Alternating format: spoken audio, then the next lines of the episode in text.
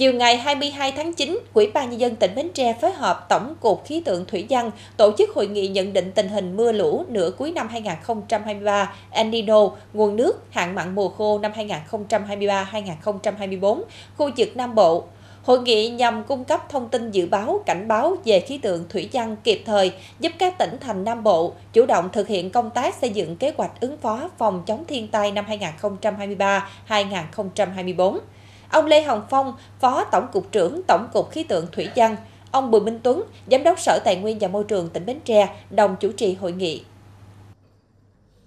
Phát biểu tại hội nghị, ông Lê Hồng Phong, Phó Tổng cục trưởng Tổng cục Khí tượng Thủy văn cho biết, khu vực Nam Bộ được nhận định là nơi có thời tiết ôn hòa nhất trên cả nước, thì đến nay cũng đang phải đối mặt với những thách thức và chịu tổn thương từ nhiều loại hình thiên tai như hạn hán, xâm nhập mặn, nắng nóng, triều cường, sạt lở bờ sông, bờ biển ngày càng gia tăng, tác động nghiêm trọng đến đời sống sản xuất của người dân. Bên cạnh đó, các tỉnh thành đồng bằng sông Cửu Long, trong đó có tỉnh Bến Tre, còn chịu ảnh hưởng trực tiếp bởi sự điều tiết nguồn nước từ các quốc gia thượng nguồn sông Mekong. Vấn đề này đã và đang đặt ra những thách thức đối với các cơ quan chuyên ngành, chính quyền địa phương trong việc quản lý khai thác sử dụng nước hợp lý, phục vụ phát triển kinh tế xã hội. Vì vậy, việc đẩy mạnh các công tác chuyên môn dự báo cảnh báo khí tượng thủy văn, đặc biệt là dự báo cảnh báo dài hạn từ xa từ sớm, có vai trò quan trọng, hỗ trợ các cơ quan quản lý chính quyền địa phương trong khai thác sử dụng thông tin, dữ liệu, khí tượng thủy văn, phục vụ chỉ đạo điều hành phát triển kinh tế xã hội, phòng chống giảm nhẹ thiệt hại do thiên tai.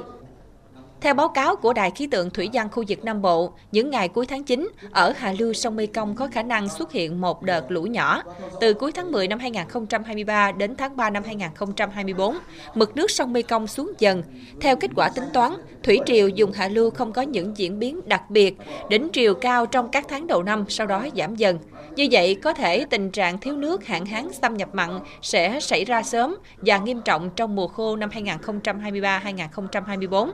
Theo báo cáo của Đài khí tượng Thủy văn Nam Bộ, El Nino sẽ duy trì từ nay đến khoảng tháng 4 năm 2024 với cường độ trung bình mạnh do ảnh hưởng của El Nino. Mùa mưa trên khu vực sẽ kết thúc sớm và phổ biến trước 15 tháng 11 năm 2023. Tổng lượng mưa cả năm thiếu hụt so với trung bình nhiều năm. Nhiệt độ trung bình các tháng cuối năm 2023 và mùa khô năm 2024 có khả năng cao hơn so với trung bình nhiều năm từ 0,1 đến 1,5 độ C, có nơi trên 2 độ C.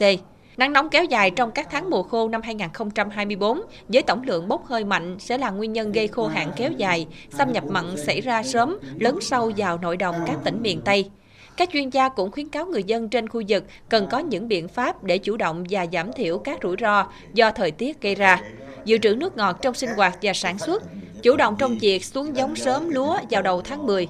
Cảnh giác về những trận mưa to rất to vào cuối tháng 9. Trong tháng 10, gây ngập lụt đô thị, sạt lở đất, sạt lở bờ sông. Trong những tháng cuối năm, ảnh hưởng của không khí lạnh mạnh sẽ gây thời tiết xấu trên biển, kết hợp triều cường cao, nguy cơ gây sạt lở đê biển, dùng cửa sông. Ngoài ra, người dân cần đề phòng các loại hình thiên tai nguy hiểm như dông, xét, gió, giật.